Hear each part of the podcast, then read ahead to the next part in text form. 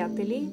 В този ден, в който ни слушате, една група хора най-вероятно са станали рано сутринта, за да се подготвят за едно различно, може би за тях, преживяване.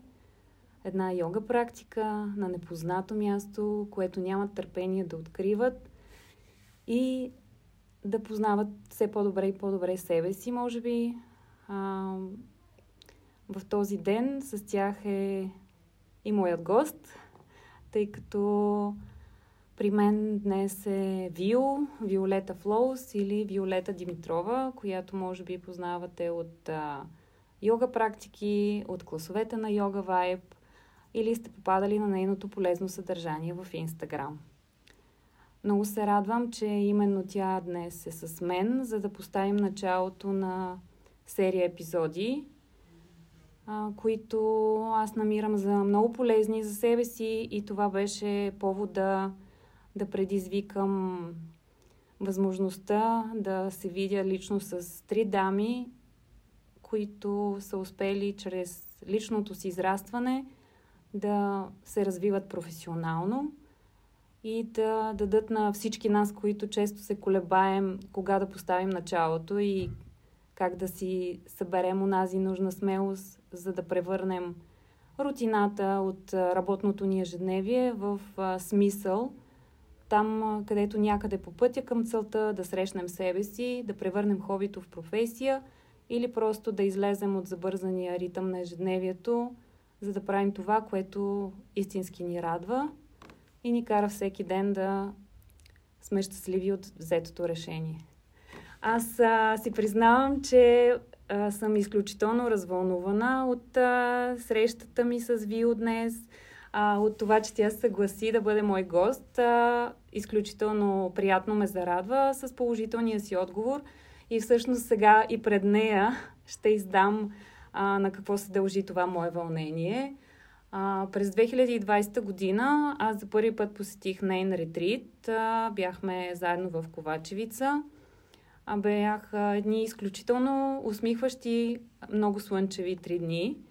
А, и това беше първия момент, в който всъщност ние комуникирахме и така успяхме да разменяме не само часове и време заедно по време на практиките, но и да си говорим. А, и аз да се докосна до човек, който много ме респектираше. А, и така изпитвах едно страхопочитание към нея и се притеснявах дори да задавам въпросите, които имах а, нужда към онзи момент, който беше а, свързан с а, по-деликатен период от живота ми. А, именно този ретрит беше началото за мен на един период с много полезни практики, които откривах по пътя за себе си, за да ме доведат до момента, в който да се чувствам цяла отново, а, по-смела, по-уверена. А, и определено бих казала, че този респект а, идва от там, че на една много млада възраст, а, в моите очи тя беше постигнала изключително много. А, и винаги съм се вдъхновявала от млади хора, именно от млади хора, които успяват а, да създават а, това усещане около себе си с лекота, да завладяват аудиторията, но в същото време и да овладяват нейните нужди, темперамент, характер. И ако към 2020 година аз изпитвах тези чувства към нея, то няколко години по-късно, сега в пролета на 23-та година, в един друг ретрит, в който взех участие, а, аз изпитах благодарност за този път в тези няколко години, който имах възможност да изживявам редом до нея в практиките, в зум срещите ни, в обученията, които тя даваше възможност да се докоснем до нейното знание. Така че сега и вие разбирате, и тя разбира откъде идва това мое вълнение, защото тази година тя навърши 30 и съм сигурна, че може много да говори за това а, как а, човек а, стъпва на пътя си, а, откъде черпи знание и този усет, а, за да бъде смел в преследването на целите си, как измерва за себе си успеха, а, как успява да отговори на нуждите на толкова много различни хора и поколения, които съм сигурна, че голяма част от тях също са а, по някакъв начин емоционално свързани с нея или именно търсят а, отговори за себе си в срещите с нея, практиките и ретритите. А, тя ми каза, че вече има над 40 организирани, което за мен също е много голяма цифра, а, имайки предвид колко много хора са това. И сега най-накрая, все пак, след това много дълго въведение, давам думата на Вил, за да се представи, да ни разкаже как се чувства тя днес и а, няколко седмици преди Шри-Ланка, какво е това, което най-силно я вълнува. Здравейте и здравей, Нели, официално. Аз бях толкова спокойна, сега като те слушам и аз се разчувствах и ми стана емоционално. Сега и на мен ми е притеснено, освен и на тебе. Ам... Ами аз съм Виолета. Вио така ми казват от а, много години. Повечето хора така ме знаят. И а, се занимавам фул тайм с йога. Казвам го, защото много хора ме питам какво друго работиш. Вече все по-рядко, но първите години това беше въпроса. Какво друго сериозно работиш? Работя, да. Само това. Ам практиките се видоизмениха с времето. А, в момента наблягам повече на индивидуал, индивидуален подход, индивидуална работа с а, хора. И а, тези събития, за които ти спомена, а, това е нещо, което ми е много на сърце. Успях да съчетая различни страсти, различни неща, в които ме бива, ако може да се каже, нали, таланти. Едното е а, да организирам събития и а, хора – и а, другото е да опознавам нови култури и места. Аз просто винаги съм имал интерес към пътуване и откриване на нови места. И реално така някакси това е една мечта, която се случи за мен, да мога да пътувам чрез работата си. И а, да, буквално сме на прага на ретрита в Шри-Ланка втория. И, а, и ми е спокойно за него, често казвам. Сега се вълнувам, все едно ще ще бъда на почивка. така да, се чувствам. Може би, защото вече е втори. А, познаваш, имаш доста опит, а, на който да стъпиш а, и да прецениш а, как а, аудиторията, твоите клиенти, така да кажем, ще бъдат удовлетворени от това, което си организирала за тях, но в същото време да не ти взима от спокойствието и а, от времето, в което и ти да успееш да почерпиш нужното за себе си. Ам, аз отново ще използвам повода, за да споделя а, как, а, как странно е понякога да припознаваме хора, които не са част от ежедневието ни като доверени лица и приятели, дори бих казала, именно защото през а, учението и през умението да балансираш, да овладяваш а, нуждите на хората, а, ти създаде и такова доверие в мен. А, миналата година аз имах огромното желание да съм част от първи ретрит в Шри-Ланка. А, така, житейски, битови ситуации направиха това невъзможно. А, и бях супер притеснена, знаеки колко голям интерес има към тези ретрити, да й се обади и да й кажа, че едва ли не в последната минута аз няма да успея да се включа. А, и бях супер откровена за това как се чувствам от създалата си ситуация и какви са пречките пред мен. Тя беше толкова спокойна и разбираща и приемаща ситуацията с няколко хубави думи успокои това неудобство и емоциите в мен. А, и точно за това си позволявам да кажа, че бидейки свидетел на няколко а, ситуации, практики, а, от които съм била част, а, определено намирам, че не са много хората, или поне мой опит не показва това, които да, да се умеят да слушат толкова внимателно и дълбоко и наистина да се вглеждат в нуждите на, на хората, които са ги избрали да бъде техен учител. Защото а, вярвам, че ти не само предаваш опита си през практиките, не само помагаш на хората да постигат духовен баланс а, и да се чувстват добре в тялото си, но и а, си учител, защото ги превеждаш през определени ситуации, емоции, без дори понякога да подозираш за това, вярвам. А, така че, ако искаш, разкажи ни а, кой беше твой учител? Кой беше твой вдъхновител и момента, който те така отведе там в началото, когато ти разбра, че йога е твоя път? Ами, първо, това е много било, което казваш. Всичко, което казваш е а, наистина много го оценявам. А, може би малко по-късно ще говорим за това как а, пък това, за което говориш, нали, умение, ако може да се каже, или ам, подход, е, някаква друга дума, как се е развило, защото до голяма част е даденост, но до голяма част се развива. аз започнах, това съм казвала много пъти, така че няма да се фокусирам толкова върху mm-hmm. началото и, и нали, как съм срещнала практиката, но съм имала няколко учителя през годините. Ам, първоначално, когато бях много малка, на 11 години, започнах да ходя при преподавател, който водеше по-активни практики, наричаха се Fed йога, Ам, ходеха жени, може би между 25-35 годишни, не мога да кажа, защото тогава нали съм имала да. някакъв поглед на тях, който не знам колко е бил реалистичен.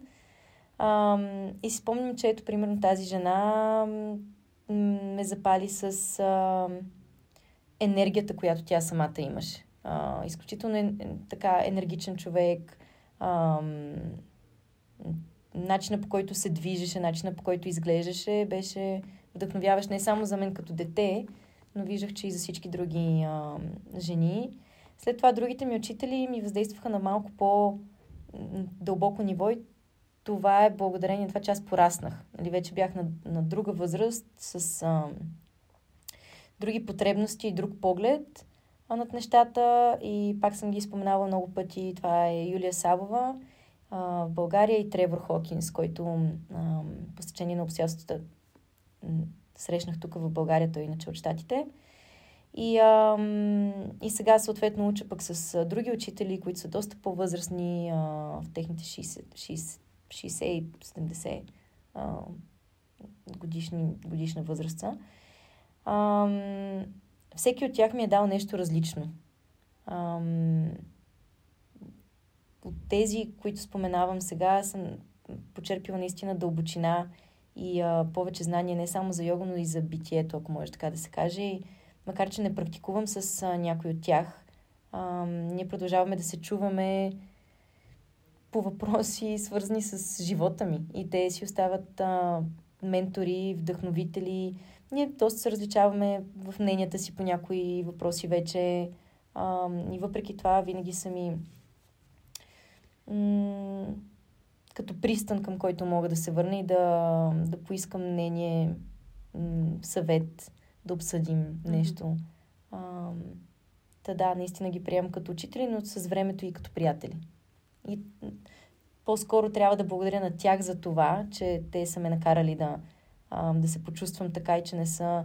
А, те самите не са се възприемали явно като нещо повече от мен, mm-hmm. за да можем да се изравним и и някакси да ги възприемам а, наистина като приятели и а, учители, родители, нали, всичко на куп и да мога да се обръщам към тях до ден днешен за, за някакви важни неща от живота ми.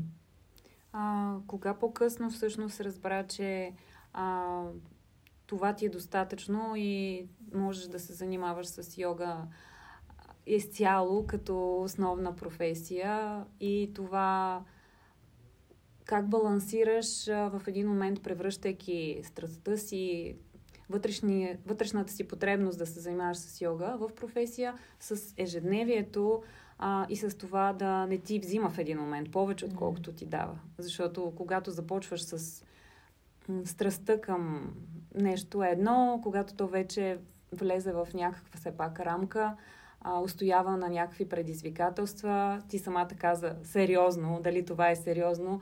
Външният свят как приема твоя, твоя професионален път, семейството ти. Въобще как забавяш, забързаш темпото, как преценяваш а, а, да, умението, как развиваш умението да постигаш този баланс в ежедневието си, когато това вече е основна твоя професия? Ами, това са няколко въпроса. Да, определено, да. Ще започнат някъде.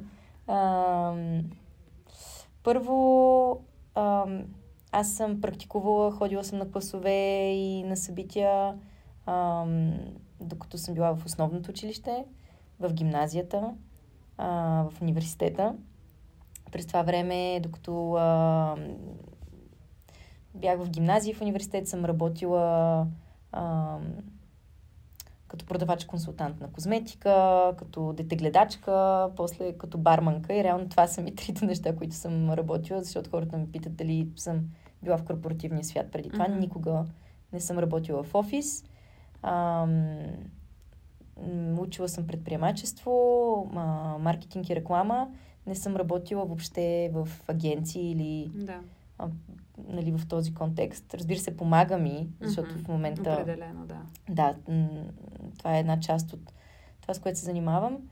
Ам, просто реших, че това е нещо, в което първо виждам смисъл ам, и второ виждам, че ам, така извинявам се, че се бавя с точните думи, но а, ме пали, ако mm-hmm. може да се каже. И не мога да кажа, че тогава съм знаела, че е нещо, в което съм добра, защото много добре си спомням в едни от по...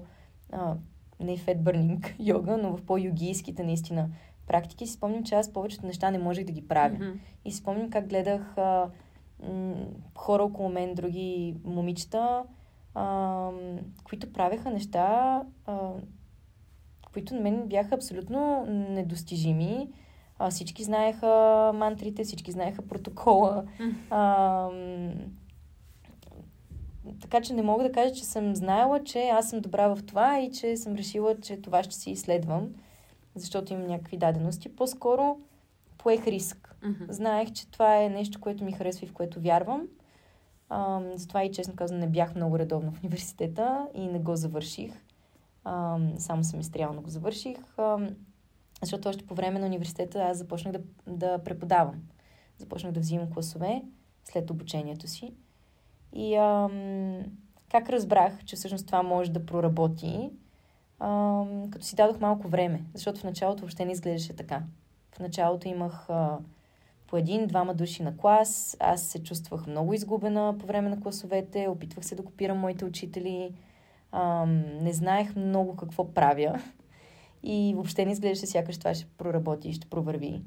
Ам, съм го казвала и в други подкасти, ако не се лъжа. Добре, че бяха няколко ученика, няколко човека, които идваха и те някак си видяха нещо в мен. Тоест, тяхното присъствие и тяхната, е, тяхното редовно присъствие в класовете ми показа, че може и да стане нещо и че може би аз не съм а, зле, колкото си мислех, че съм.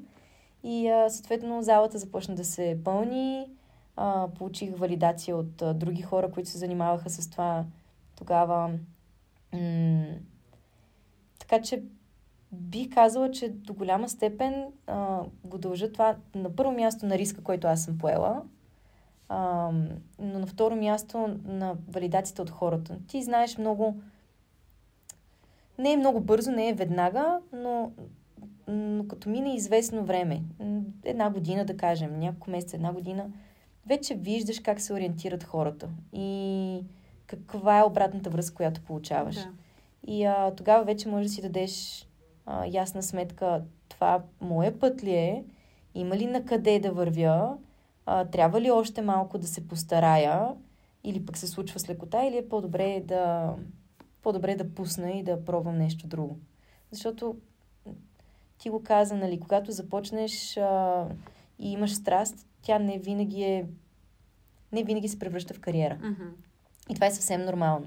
И аз съм за хората да поемат рискове и да пробват с ясната представа, че може да не се получи. Абсолютно, да. А, тук за мен е важно да кажа, че много ми се иска тази поредица от тези три серии, които стартираме с Вио, да бъдат полезни за всеки, който по някакъв начин има за себе си колебание, дали да, дали да даде воля на тази страст. Хубаво е, че казваш, че не е задължително всяка страст да се превърне в професия. Хубаво е, че каза, че имаме нужда от време, защото често не си даваме това време. А, понякога ни липсва вяра, друг пък, само вяра не е достатъчно. Mm-hmm. А, така че аз самата ти споделих в предварителния разговор, че няколко пъти съм била на прага на взимането на такова решение и много ми се иска да го взема, но имам а, и страхове, и бариери, и оправдания пред себе си, които за момента ме спират. Така че и аз със сигурност уча от а, срещата с теб и предстоящите други две. А, бих искала да те попитам, а, все пак, има ли някаква формула и нещо, което наблюдаваш за себе си, че ако част от нещата могат да забавят темпото, други да забързват, забързват това е нещо, към, в което ти трябва да си постоянна. Имам предвид а, дали мотивацията, дали уменията, дали постоянното набавяне а, на нова информация, това да си сверяваш часовника с а, какво допълнително ти можеш да научиш за себе си, да надградиш и на следващ етап да предадеш на а, хората, които практикуват с теб. А, и мислила ли си да си залагаш а, някакво време напред в бъдещето, в което по някакъв начин да измериш за себе си успеха? И още един въпрос. Има ли план Б, когато човек все пак а, е наясно със себе си, знае, че този вътрешен порив а, е взел превес и е нещо, на което заслужава да му даде волята да се развива и съответно да продължи да инвестира в него? Така че отново ти давам няколко въпроса. Ако нещо, да. нещо пропусна, ще ме върнеш да, обратно. Аз само искам да добавя и преди това, това което ти каза, нали, че а, няколко пъти си искал да поемеш mm-hmm. риск. А, трябва да е ясно, че аз това съм го направила, когато бях на 21. Mm-hmm. Тоест бях поставена малко пред а, избора да м, завърша образованието си и да започна работа в офис, в агенция и успоредно с това да опитам да преподавам или да м, не се занимавам въобще с mm-hmm. а, професията която съм учила и директно да се занимавам само и да си вложа цялото а, време в йога. Когато си на 21, ти имаш, нали, чувстваш се сякаш имаш повече време. Така че това е един голям плюс. Обаче пък когато си над 30, над 40, имаш една друга основа. Абсолютно, да. нали, и може би повече гърбове и повече опитност а, и повече разум. Така че и в защото някои хора ще кажат, да, обаче тя uh-huh. нали, е била на 21, а, то тогава е по-лесно, не е имала деца, не е да. имала еди какви си разходи. А, във всяка възраст си има нещо, което те побутва и ти помага, Или и друго, спира. което да. да те дърпа назад. Така че плюсове и минуси има при всички положения. Аз винаги съм казвала, защото някой човек са ме питали през годините, какво мислиш, трябва ли да се махна от работата си и да, само с йога да се занимавам. Нали, хора, с които работим. Аз винаги съм била за разумните решения. Тоест, ам, ако ти живееш комфортно с някаква, да кажем, заплата, а, аз не бих препоръчала, да, зарежи, зарежи всичко без да имаш спестявания и очаквай, че ще си набавяш тази сума да. на месец от йога веднага, защото това създава много стрес и напрежение. Ти изведнъж си в съвсем друг стандарт на живот, mm-hmm. когато не е само за йога, когато сменяш въобще ам, пътища, дори не е професии. Нали, става въпрос за много различни неща, които може да сменим а, и да променим. Та съм за разумните решения и обмислените решения, но в същото време и щипка смелост, защото без нея не може. И после ти какво ме попита? а, за забавянето и забързането, може би, на темпото. Нали? Да, така? да, общо заето все пак намирането на баланс и това константно нещо, което не можеш да си позволиш а, с него да играеш, така mm-hmm. да го кажа, защото това е нещо, което те движи теб напред, помага за практиката да. и съответно а, за развитието ти. Честно казано, аз чак ей сега се чувствам 9 години по-късно. Ам, чак сега се чувствам сякаш да съм охванала цаката. Да, на темпото. А, да, на темпото, защото аз много дълги години се фокусирах само върху преподаването. И колкото и класа да съм имала, да кажем, в началото съм стартирала с 14-18 класа на седмица, после те намаляха на 7-8. Обаче аз винаги съм се чувствала притисната от времето, винаги съм, нали, цялото ми внимание е било насочено към тези групови класове и как ще протекат. Нямах много време за личната си практика. Чувствах се изморена, примерно сутрин отивам, взимам класове, а, след това се прибирам и спя по никое време, защото не съм се наспала. Много ми тежаха тези сутрини. А, се си мислех как ще ги махна. Чакай и сега, някак си озрявам, като че ли, за този баланс и, защото аз сега имам повече класове от всякога. Mm-hmm. Сега имам по 26 класа на седмица, просто имам много индивидуални и не се чувствам въобще изморена. Да. Ам, вместо да си махна сутрешните класове, които толкова ми тежаха, аз взех сутрешни класове всяка сутрин. И сега имам класове всяка сутрин. Може би това е било ключа към рутината, нали, да, да не са просто два пъти в седмицата, ами всеки ден.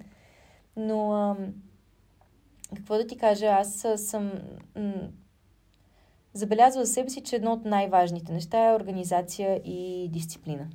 Ам, много дълги години подред съм правила нещата в последния момент. Това с организиране на материали, организиране на информация, която трябва да бъде предадена към групата, общуване с а, трети лица, нали, а, пространства, които съм наемала и така нататък.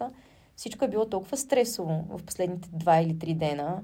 А, през нощта са се печатали някакви неща, сутрин в 5 часа съм ходила да ги взимам това с времето малко сякаш ам, пораснах и си дадох сметка, че този стрес, който сама си слагам на себе си, е абсолютно ненужен.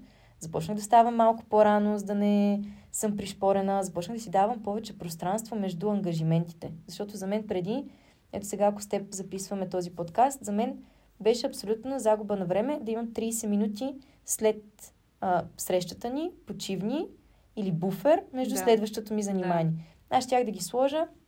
Приключваме в 3 часа.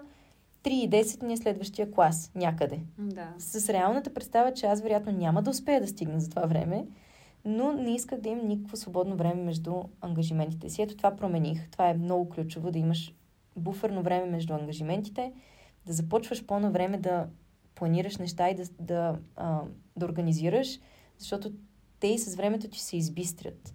Нали, ако искаш да направиш промени, можеш. Ако а, нещо не си уверен в лекциите или в материалите, имаш време да промениш, да осмислиш. Ето това е нещо, което м- няма да правя повече компромис с него.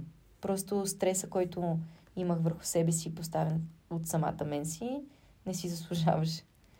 А, не знам дали отговаря това на въпроса. Да, мисля, че, мисля, че отговаря в голяма степен. А, абсолютно те разбирам и мисля, че а, в това се вижда много порастване и осъзнаване, защото и аз за себе си съм имала м- тази обърканост, защо съм постоянно припряна, защо времето не ми стига а, и толкова много ангажименти, които инвестирам в тях, а, енергия и всякакъв вид ресурс, а в същото време аз се чувствам неудовлетворена или прекалено а, така динамично усещам всичко, което се случва.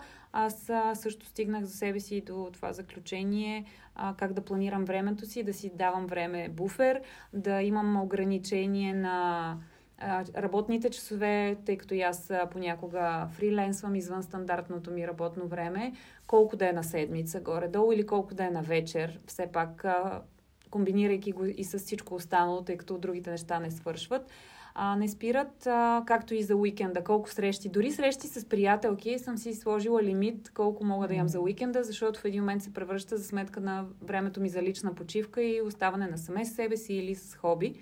Така че абсолютно приветствам това, но мисля, че това е порок на младостта до някъде, да искаме да сме насякъде по едно и също време и да, да сме бързо и динамично да се случва и планира всичко.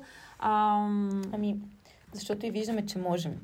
Извинявай, да, че те да. прекъсвам, а ти реално наистина можеш да си насякъде и можеш да направиш всичко. И аз винаги съм си изумявала, вау, как успях да направя и това даже. Да. И следващия път си казваш, ами да, аз знам, че ще успея, знам, че на косъм ще се справя, но просто не си заслужава а, стреса и усилието. Да, абсолютно. Въпреки, че можеш.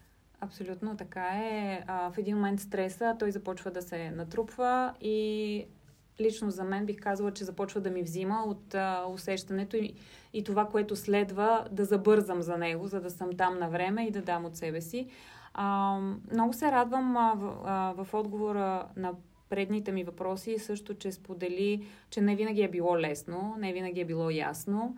А, не ти се е получало от първия път. Виждала си около себе си, че има и по-добре справящи се и въпреки това не си се отказвала. А, предполагам, че от една страна това е а, характер, а, от друга е а, така вътрешна борба и мотивация, полагане на нужната доза старание, за да продължаваш да опитваш. А, но също и така осъзнаване, че това е нещото, което искаш а, да правиш. А, за това ще се върна към един от въпросите. Имаш ли свое правило за а, измерване на успеха и съответно мислила ли си някога за план Б? Ам... Да, ще започна отговаряйки на въпросите, mm-hmm. после може да се върна на нещо, което каза. Ам... Как измервам успеха? Ами, чисто повърхностно, ам, това, че не се притеснявам вече дали ще се запълни група. А това е нещо, ам, за което много говорим на моите ам, обучени събития, които правя за преподаватели. Те искат да правят събития, но а, има много фактори, които са малко сложни от сорта на капариране на да. място, да кажем. Нали, говоря много сега прагматично, но това е важно. А, нали, когато капарираш, дали ще се запълни тази група, ще отпадне ли събитието, когато отпадне събитието, как ще го обява, че е отпаднал, нали, защото това е, да. чувстваш се сякаш е някакъв тип провал.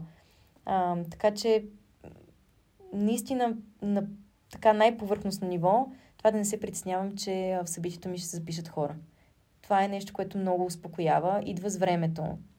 Ам, нали, трябва да се изчака, защото това е контингент от хора, които са се доверили на теб и ти можеш да се довериш и на тях, а, нали, да работите заедно.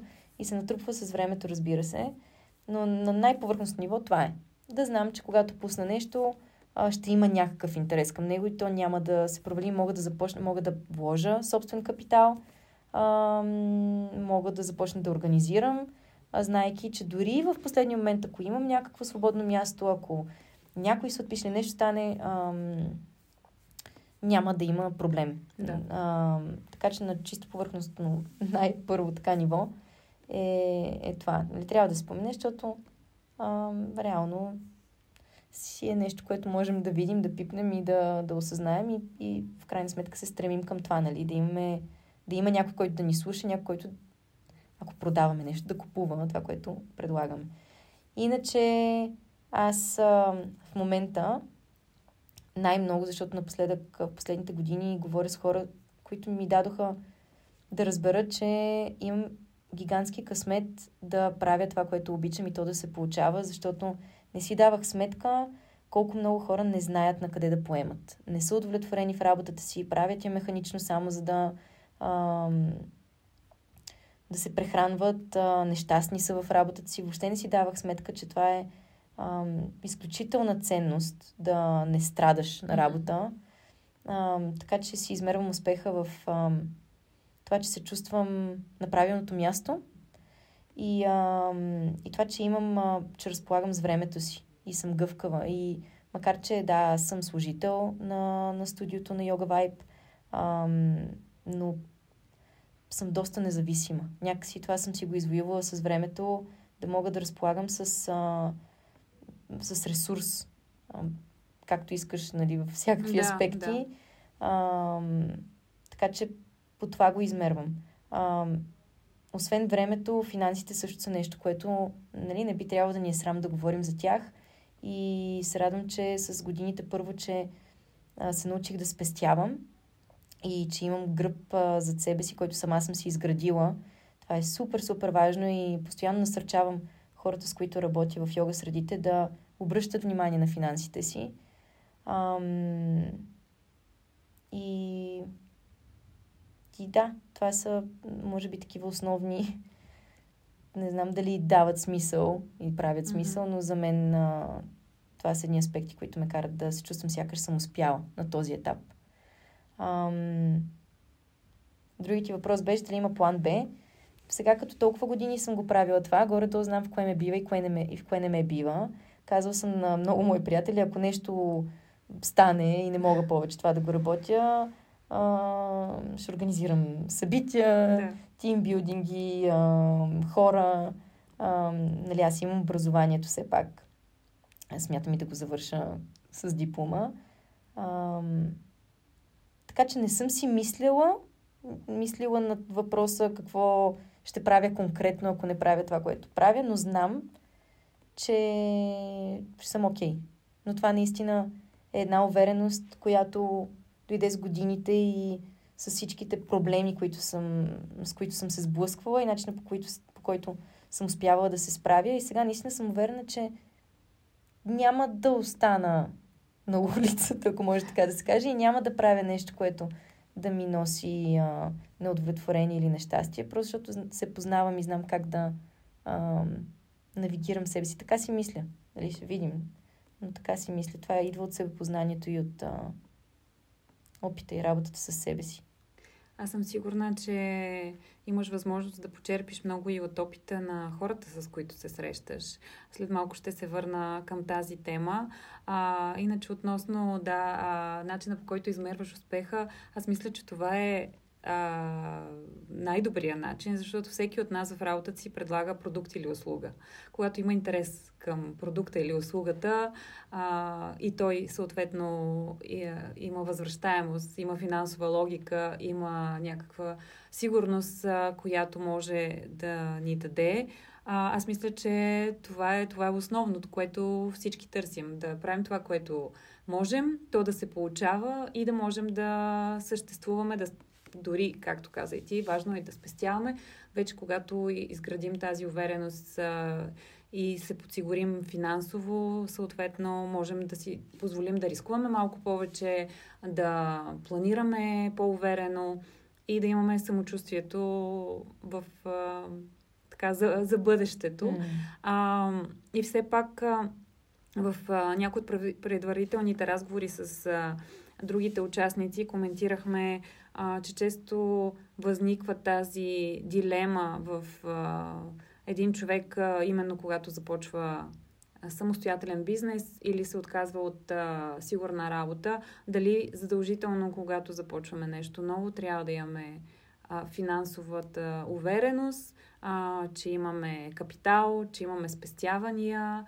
А, не бих искала да навлизаме, защото все пак въпросът е хипотетичен, но какво мислиш ти, а, кое е по-важно да сме осъзнати за това какво искаме да развиваме и защо това е важно за нас?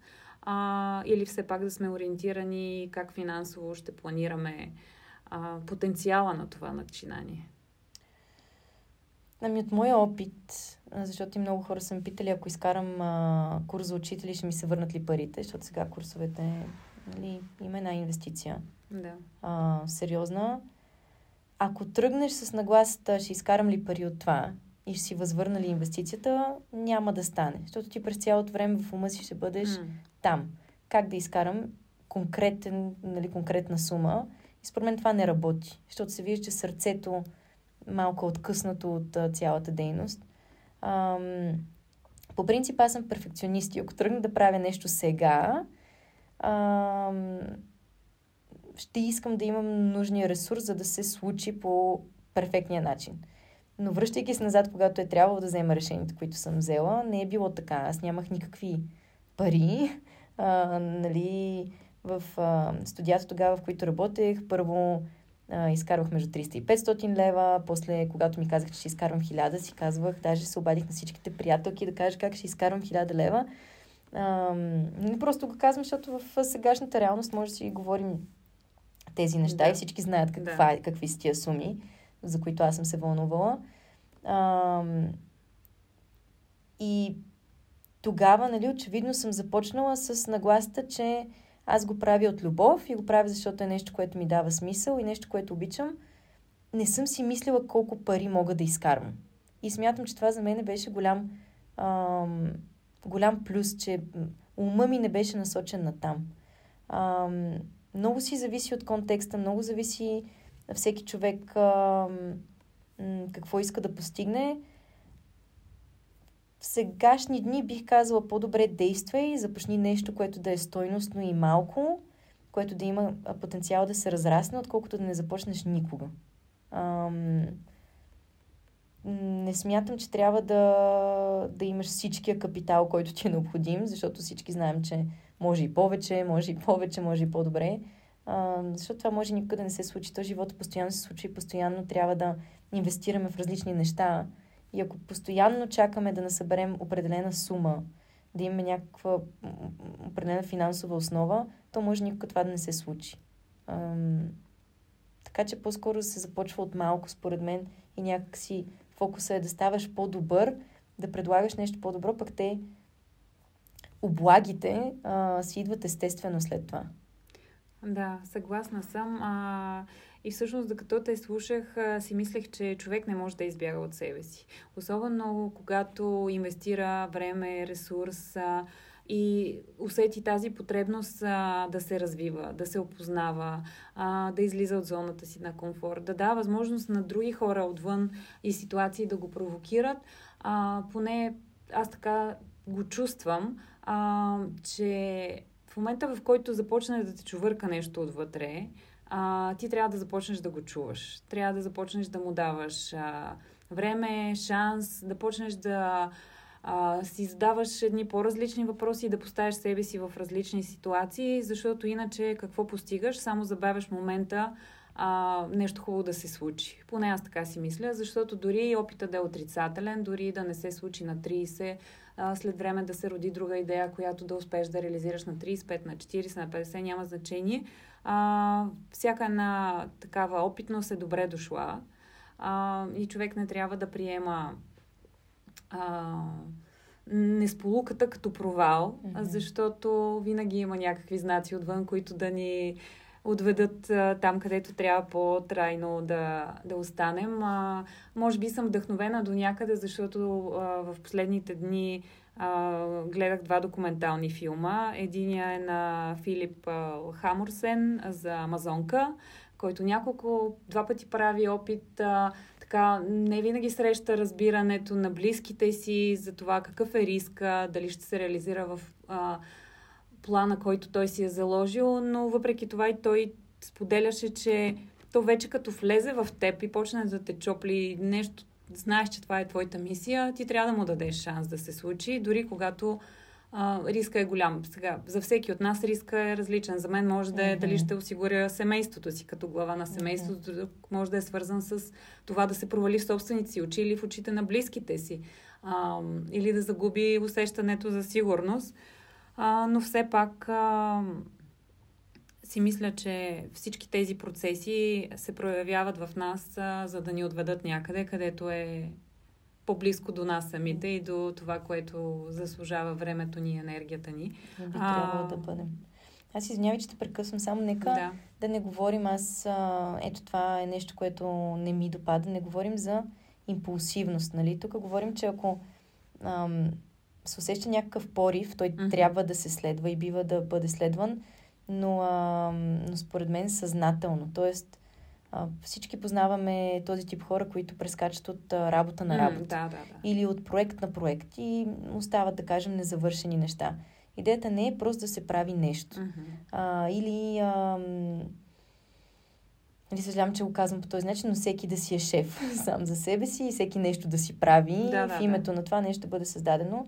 Аз мисля, че пазара за всичко, за услуги, за ам, менторшип, а, за продукти, всичко е толкова наситено и вярвам, че всеки, който има порив да прави нещо а, и да развива нещо, трябва да го направи съзнателно и да даде а, как, най-доброто от себе си, да създаде нещо качествено, а не просто да създаде нещо.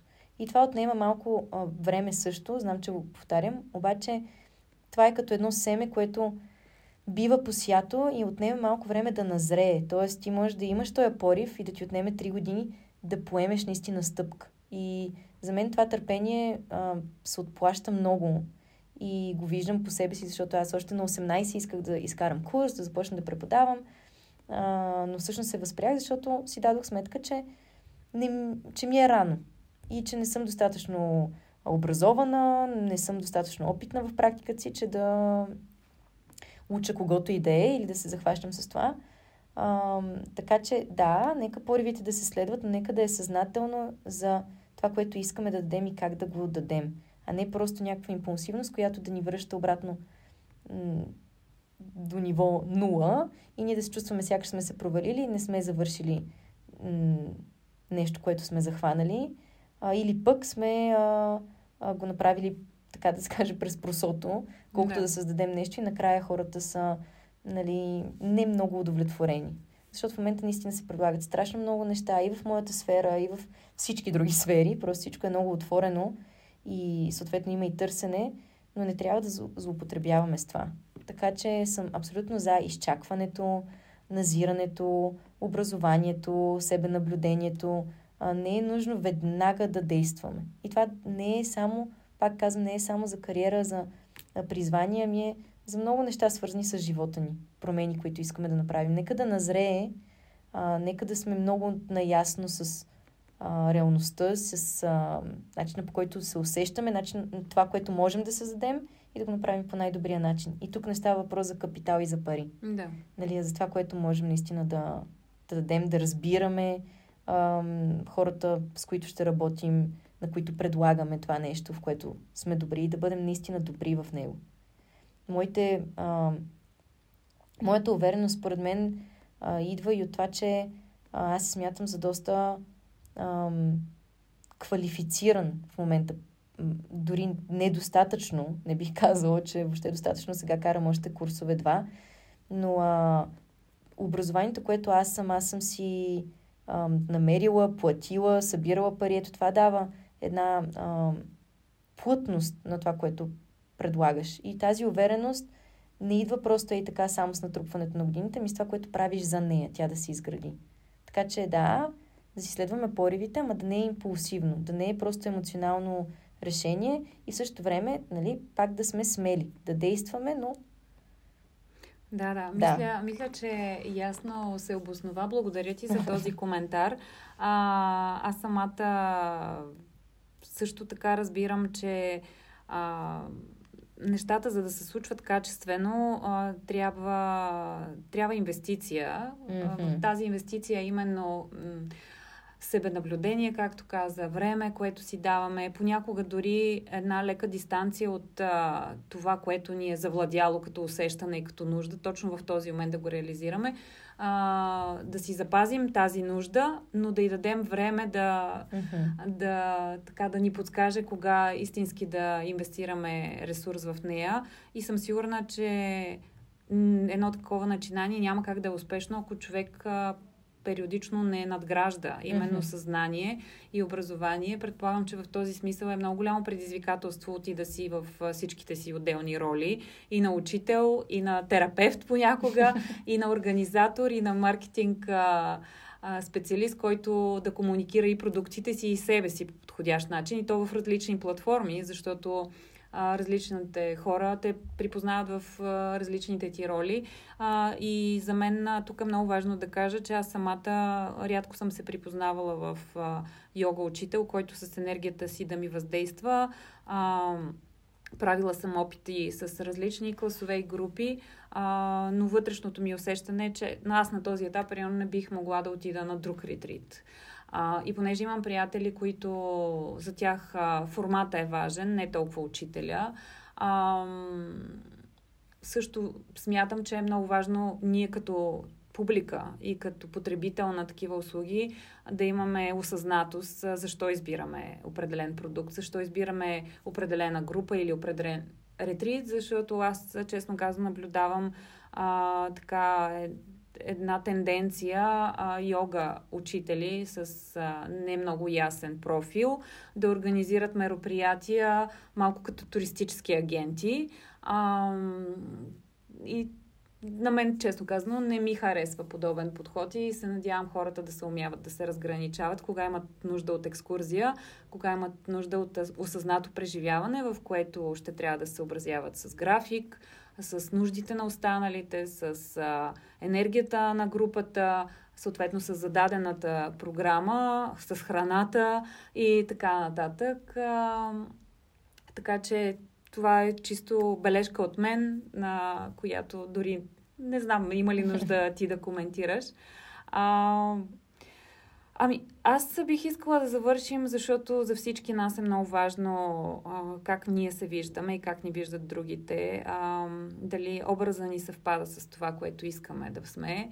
А, и съответно вярвам, че голяма роля играе а, взаимоотношенията с близките ни, с партньора, с а, най-близките членове на семейството ни, а, където ние сме просто човека.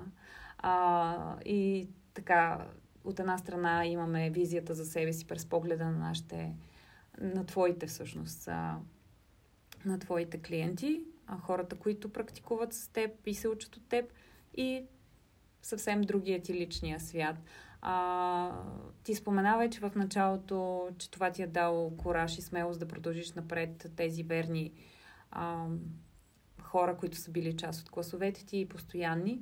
А, но как така балансираш емоциите и личния си свят с а, емоциите, които предизвикват практиките и там, където срещаш човешките съдби и съответно мираш пристан в семейството си. Може би понякога те не разбират твоята натовареност, отсъствие и така. Ми се иска с този въпрос да завършим. Mm, ами, откъде да го подхвана? Ам... Смятам, че за повечето хора ам, семейните взаимоотношения, начина по който семейството ги подкрепи или не, са изключително ключови. А, за това дали ще предприемат стъпка, дали ще се развият. За мен не е било така. А, аз а, не съм се оповавала на а, подкрепата от а, семейството си и никога не съм действала а, възоснова на това те дали са окей okay с това, което аз искам да направя или не. А, до някъде, до някъде това, че съм започнала да бъда на този пост толкова рано а, е добре, защото сега вече имам цялата тази опитност и нали, контингент от хора, контактите са изключително важни, това, че съм ги насъбрала сега. А, и сега вече мога да пък да се обърна и да работя в дълбочина с, а, с себе си, връзките си. Но пък от друга страна въобще не е окей. Okay, защото аз а, на 21 влизам в някаква роля, която, честно казано, дори тогава се чувствах, си, че не ми отива. А, аз и до ден днешен хората, като влезнат на клас, на клас за първи път, ги виждам, че се чудят на колко години съм и що преподавам. А, но тогава пък съвсем. И а, разни а, такива по-дълбоки вътрешни ангажименти и работа оставаха на заден план. Защото аз се опитвах да играя една роля на удохотворен, учител, а, който може да стои срещу хора, които са два пъти по-възрастни от него. А, и така, както ти каза, да има учител, терапевт понякога и а, беше ми изключително странно, че още хората се обръщат към мен с някакви лични ам, ситуации, проблеми и ме питат за мнение. Ам, Та чак сега, наистина, а, започвам да работя повече в дълбочина с моите си лични взаимоотношения. Тоест, всякакви ам, травми, проблеми, неизговорени неща, ам, пробойни, чак сега започвам да да им отделям време. И то не е защото сега имам повече време, както казах, съм доста по-заета, ами защото започнах да приоритизирам и да правя време за тях. И това не е само за личната грижа към мен самата, но и това, което ти казваш, връзката с близките. Защото аз там съм съвсем друг човек.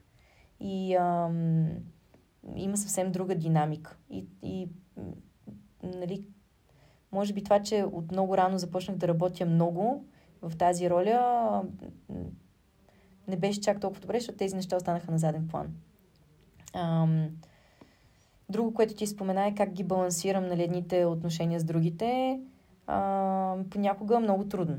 Нали, случва се да плача цял ден по някаква причина и да трябва да отида да водя клас, който ти знаеш винясите, които са в група, трябва да са uplifting, нали, да, а, да създават чувство за енергия, за сплотеност, за а, така топлина и ми било изключително трудно да се събера. А, но мисля, че хората имаме повече капацитет и потенциал, отколкото си мислим, че имаме. И имаме много много сериозна възможност да се справяме с трудни неща. И просто трябва да ги срещнем. А, например, когато съм била в такива състояния, това да не е махна клас, колкото и да ми е било трудно да се появя, се оказва, че е било по-доброто за мен. Защото отивам и се срещам с този проблем, и се срещам с себе си и казвам, добре, сега се окрути, само час и половина, а, бъди на себе си, влез в тази роля и, а, и изкаря. И след това, въпреки че ми е било много тежко, съм си казвала, вау, ето и това можеш да направиш. А, също и за ретрити, толкова много ретрити, а, пътували сме с всякакви хора, това, което ти казваш. Абсолютно няма лошо хората да искат да отидат на вакансия. Нали, хората изкарват а, определена сума пари, имат 20 дена отпуска в годината, понякога просто искат да отидат и да са на вакансия, не искат да правят нищо по-сериозно и да чувъркат вътре в някакви вътрешни дълбоки м- състояния, както нали, ние правим с практиките. И това е съвсем окей. Okay. В смисъл, за всеки влак, както казах, си има пътници. Въпросът е, дето ти казваш за формата, каквото и си избереш, поне да има качество. Дали ще е само йога вакансия а, и няма да има много сериозна вътрешна работа, окей. Просто човек, който го организира, наистина да, да е вложил от себе си и да, да даде на хората нещо качествено. Та, пътувала съм с всякакви хора. И при мен е имало такива хора, които просто искат да отидат на нещо, просто искат да се разтоварят. Ам, няма лошо, но съм имала всякакви ситуации. Случвало се по време на ретрит а, на една жена да й почине родител. Ние сме в Португалия, тя трябва да избере да си тръгне. Нали, сме се справили с това дни наред. Е трябвало да го изговаряме, да, да й влезна в положение, да я посъветвам, да я подкрепя. Случва се други хора да са много недоволни, а, лоши обратни връзки, които съм преживявала а, много тежко. Плакала съм по време на ретрити, съм бързала да се прибера в стаята, да си поплача, защото някой е направил еди какви си коментари или нещо не се е случило както трябва. Тежко ми е било, аз съм емоционален човек и си ги преживявам тези неща и наистина искам да дам най-доброто от себе си. А, но когато мине и дори по време на самото събитие да съм си казвала никога повече, никога повече няма да работя с хора, защото е адски трудно да навигираш техните емоции, техните очаквания. Но когато минава събитието си казваш, вау, аз и с това се справих.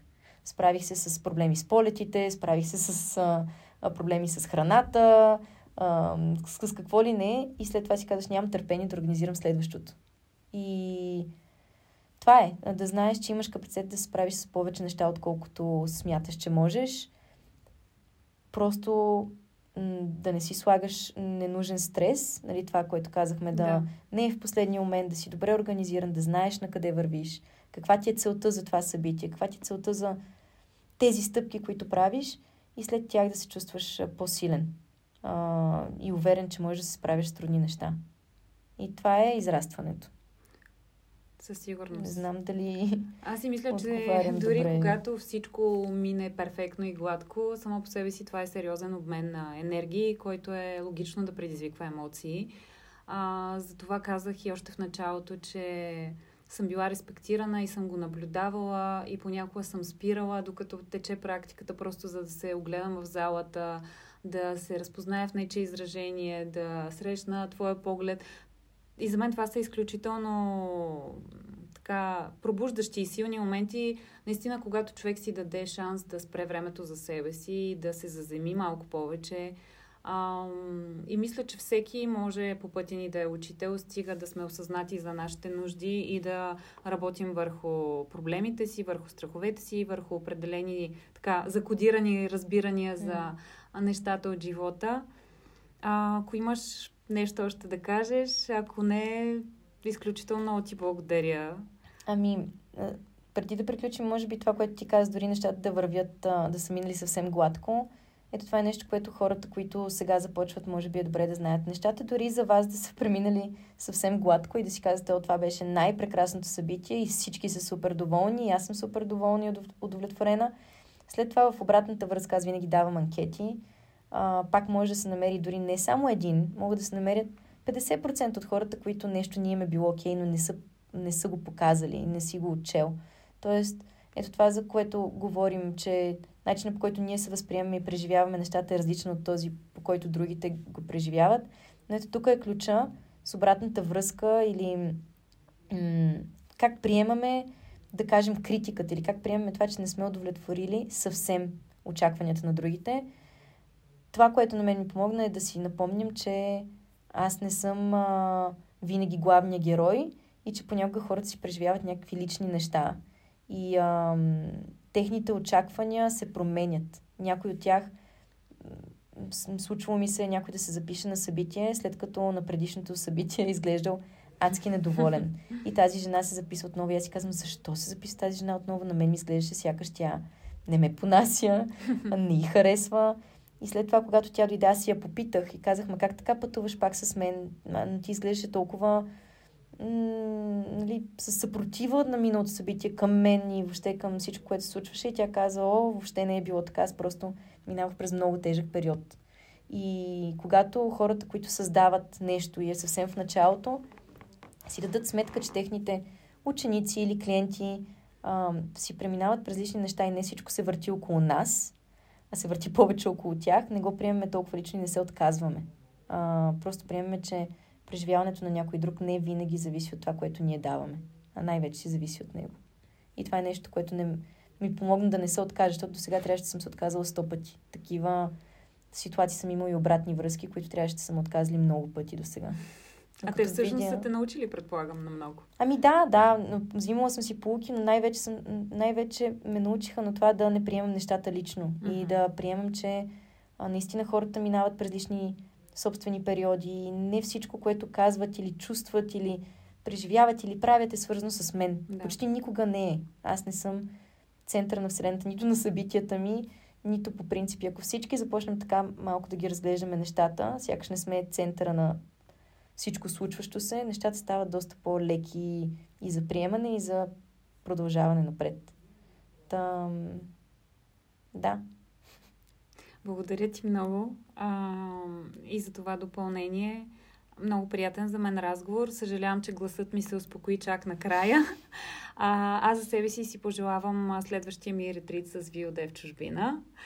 Къде и кога, времето ще покаже. А, използвам да благодарим на Мета, на Черни връх, където записваме в момента в Солна стая, а, които ме подкрепиха в проекта ми и ще имам възможност да ползвам залата за следващи записи. А, бих казала, че те са моя пристан и често тук съм преживяла едни от най-силните си емоционални моменти, именно с доверието и подкрепата, които това пространство ми е давало.